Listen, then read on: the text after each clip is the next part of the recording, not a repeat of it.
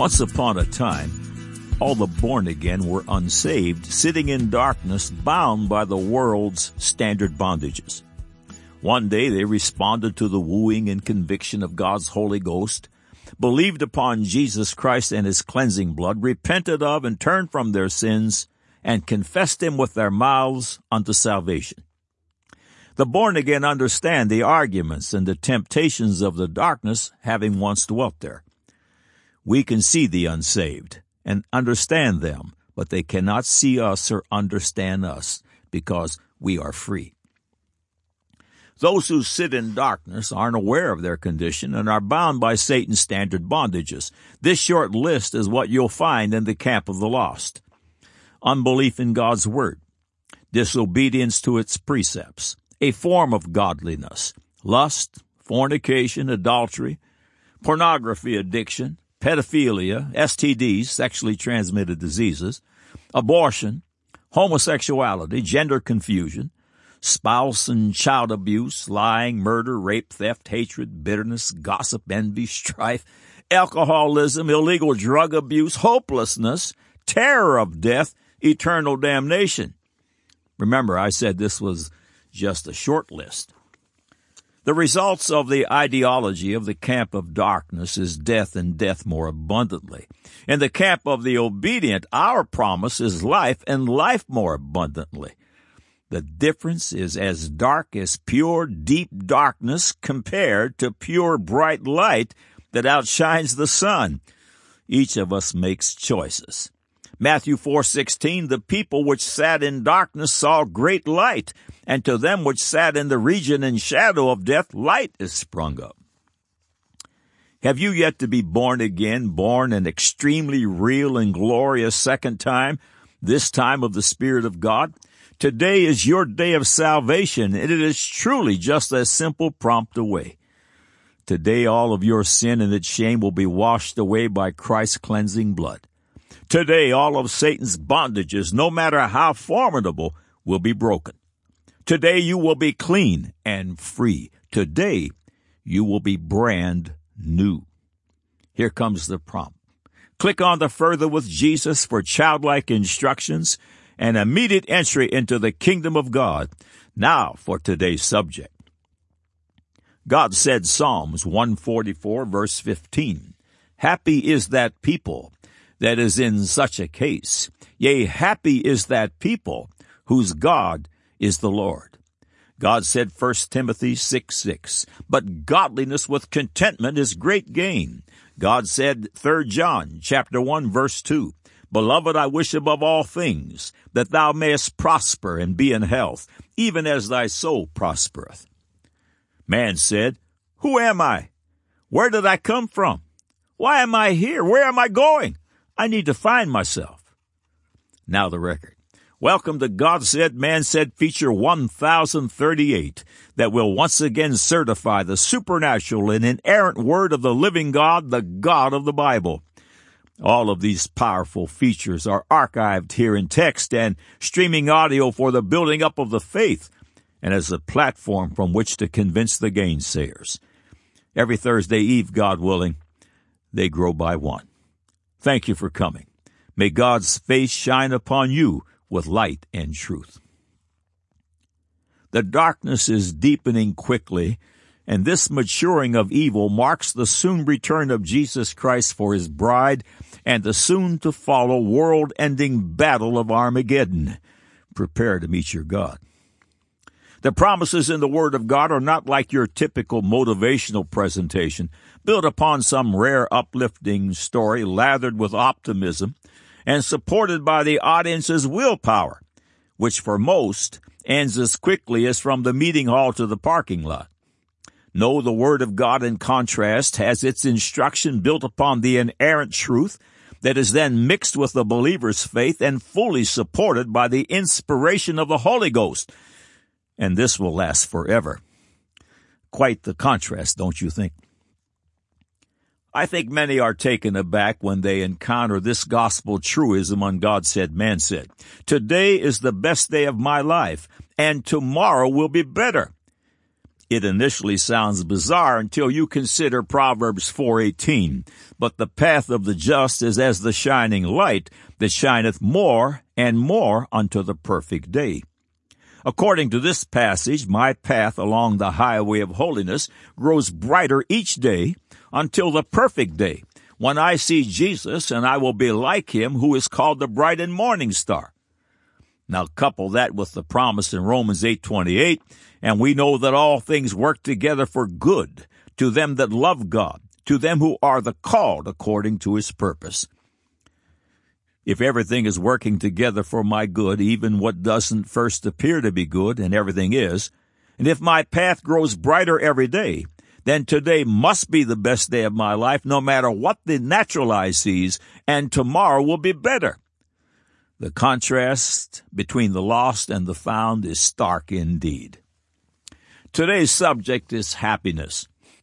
God Said, Man Said has published extensively on this subject and its foundation in the Bible, and more confirming research is published regularly. I am reminded of Proverbs 10:16, "The labor of the righteous tendeth to life, the fruit of the wicked to sin." Righteousness is the result of mixing God's Word with faith and walking in it. The academic God of evolution has left its adherents in a terrible state, and this feature on happiness will address the situation. The three classic questions posed in entry level philosophy 101 will distra- demonstrate this dilemma. The questions are, where did I come from? Why am I here? Where do I go when I die? Let's take a deeper look at these seemingly simple questions. One, where did I come from? Evolution's answer is you came from nothing. According to them, about 14 billion years ago, there was a big bang, an explosion out of nothing, and then life just evolved from non-life, beginning in a mysterious primordial soup. Out of this sludge, a miracle bigger than God's creation of life itself occurred by some mindless accident. Non-life somehow miraculously burst forth as a one-celled living or- organism slithering out of their imagined soup. One evolutionist even suggested that this soup was augmented by an abundance of amoeba dung. What a secret ingredient. This purported single-celled organism with billions of years of evolution turned out its final product, man. Keep in mind that evolution also tells us that our cousin is a mushroom. Number two, why am I here? According to evolution, there is no God, therefore you have no real overarching purpose other than to satisfy your wants. Number three, where do I go when I die? Carnal academia's answer, nowhere. When you're dead, you are dead and all is over. So these hapless people come from nothing, they are an accident with no real purpose, and when they die, the whole charade is over. They are terrorized by this prospect. Do you blame them for being unhappy? Fret not. The beauty is that it can all change in a miraculous moment that Jesus calls born again, where today will be the best day of your life and tomorrow will be better unto one eternal glorious day. wow! Hallelujah! What an expectation! They always end up here. Unbelievers can wrangle and deny all they want, but they always end up at God's Word, the absolute of absolutes. God has created a structure of righteousness for His children, a system of salvation and sanctification that is marvelous to consider. This system takes us from the land of the lost and doomed and sets us on the highway of holiness on the way we are developed as we travel in a happy and content way unto one eternal day. How beautiful and true is 1 Timothy 6 verse 6, but godliness with contentment is great gain. Time Magazine's special edition, The Science of Happiness, boasts new discoveries for a more joyful life. The article asks if spirituality really makes a person happy. Excerpts follow What should perhaps make it surprising that scientists have found again and again that those with a spiritual practice or who follow religious beliefs tend to be happier than those who don't. Study after study has found that religious people tend to be less depressed and less anxious than non-believers, better able to handle the vicissitudes of life from non uh, uh, than than non-believers, excuse me. A 2015 survey by researchers at the London School of Economics and the Erasmus University Medical Center in the Netherlands found that participating in a religious organization was the only social activity associated with sustained happiness, even more than volunteering for a charity, taking educational courses, or participating in a political or community organization.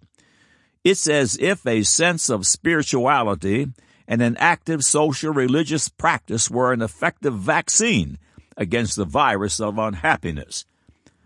I've experienced that phenomenon for myself a few years ago, suffering a mix of anxiety and depression, or maybe just the toll of living too long in New York City. I made an appointment with a psychiatrist. I thought I might end up taking antidepressants, as more than 13% of Americans do. But before going down the drug route, my doctor prescribed something different a morning meditation routine to calm the kind of racing thoughts that can lead to a downward spiral. End of quote. As students of the scriptures understand, God and His Word are the source of happiness. Consider some of God's promises to His people. Psalms 146 verses 5 and 6. Happy is he that hath the God of Jacob for his help, whose hope is in the Lord his God, which made heaven and earth, the sea, and all that therein is, which keepeth truth forever. Psalms 144 verses 11 through 15.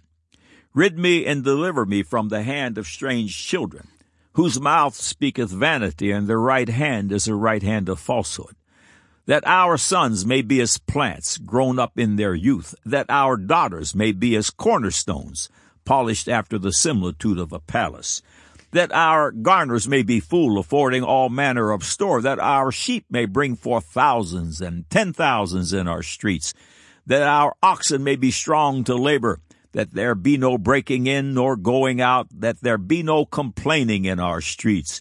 Happy is that people that is in such a case, yea, happy is that people whose God is the Lord. Deuteronomy 33, 27 through 29. The eternal God is thy refuge, and underneath are the everlasting arms. And he shall thrust out the enemy from before thee, and shall say, Destroy them. Israel shall dwell in safety alone. The fountain of Jacob shall be upon a land of corn and wine. Also his heavens shall drop down dew. Happy art thou, O Israel. Who is like unto thee, O people, saved by the Lord? the shield of thy help, and who is the sword of thy excellency? And thine enemies shall be found liars unto thee, and thou shalt tread upon their high places. 1 Thessalonians 5:18 In everything give thanks for this is the will of God in Christ Jesus concerning you. The Time magazine writer said, It's as if a sense of spirituality and an active social religious practice were an effective, were an effective vaccine against the virus of unhappiness. He is correct. He also mentions the power of meditation, which is part of God's structure of righteousness. One powerful example is Psalms 1 verses 1 through 3. Blessed is the man that walketh not in the counsel of the ungodly, nor standeth in the way of sinners, nor sitteth in the seat of the scornful. But his delight is in the law of the Lord, and in his law doth he meditate day and night. And he shall be like a tree planted by the rivers of water that bringeth forth his fruit in his season. His leaf also shall not wither, and whatsoever he doeth shall prosper. Now watch the unhappy promise attached to those who walk in disobedience, which can be found in the remainder of that chapter, Psalms 1 verses 4 through 6. The ungodly are not so, but are like the chaff which the wind driveth away. Therefore the ungodly shall not stand in the judgment, nor sinners in the congregation of the righteous. For the Lord knoweth the way of the righteous, but the way of the ungodly shall perish. Does spirituality make us happy? The Time magazine article asks, and it continues. Some experts think that believing in a religion gives you a greater sense of purpose and meaning in life than a secular viewpoint alone does. and they can help carry you through the low periods and elevate the high ones. It could be that belief in an afterlife, something nearly all mainstream religion have in common, can make you happier in this one, knowing that you're headed for something better. This would be the opiate that Karl Marx believed religion offers to the oppressed masses. Jesus told his faithful their reward is great in heaven, but that promise seems to pay off in the here and now as well.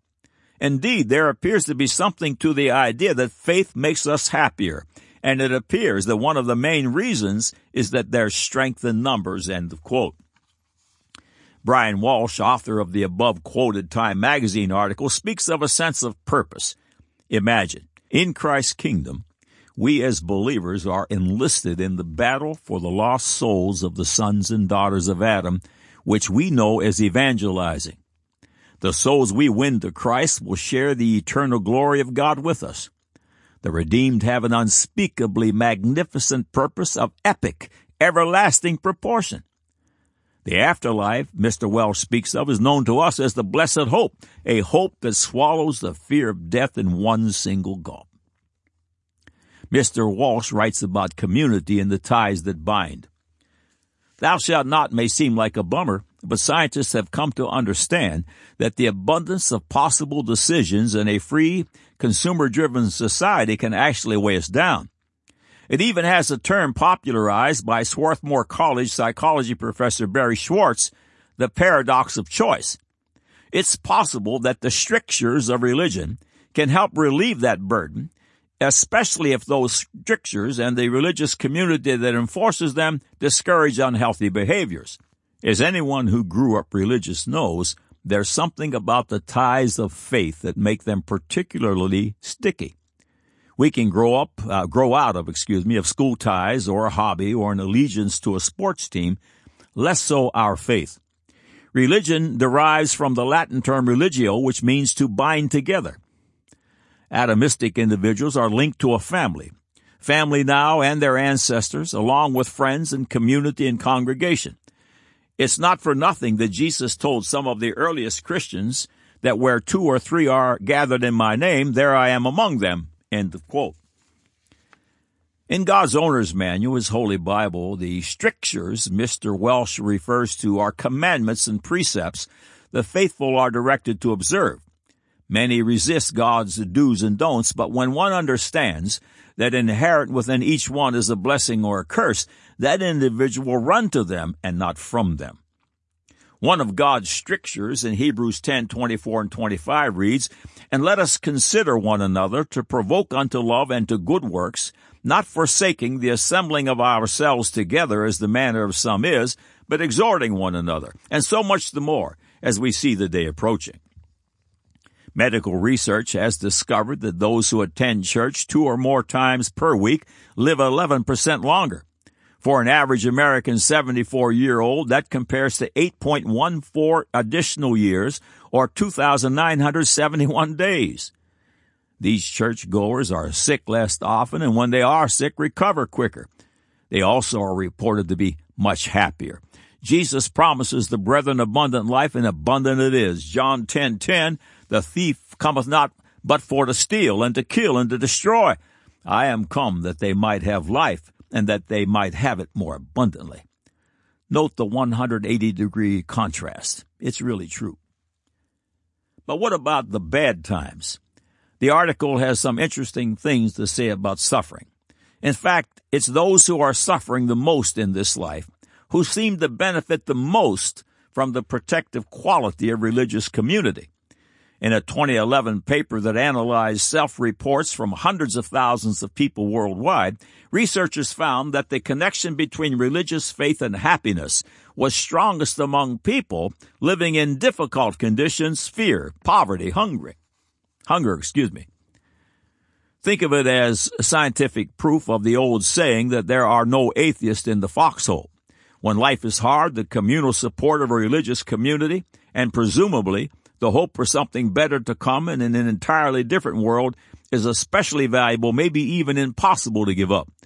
They May, uh, that may be uh, one reason religious communities was so important to slave populations throughout history, from the ancient Israelites under Pharaoh's boot in Egypt to African Americans trapped in the antebellum South.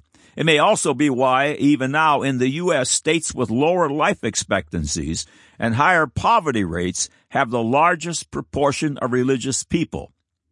A rich man may find it harder to get into heaven than a camel does passing through the eye of a needle, but he may not think he needs to count on heaven in the first place.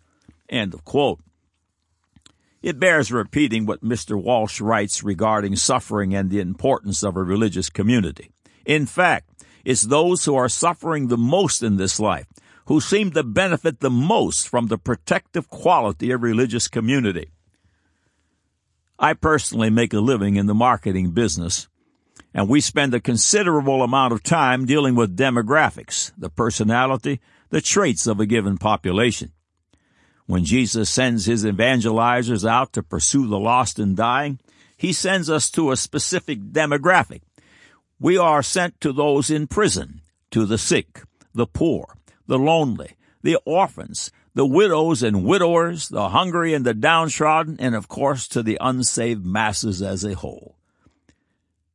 Consider demographics as we go back to the Time magazine article.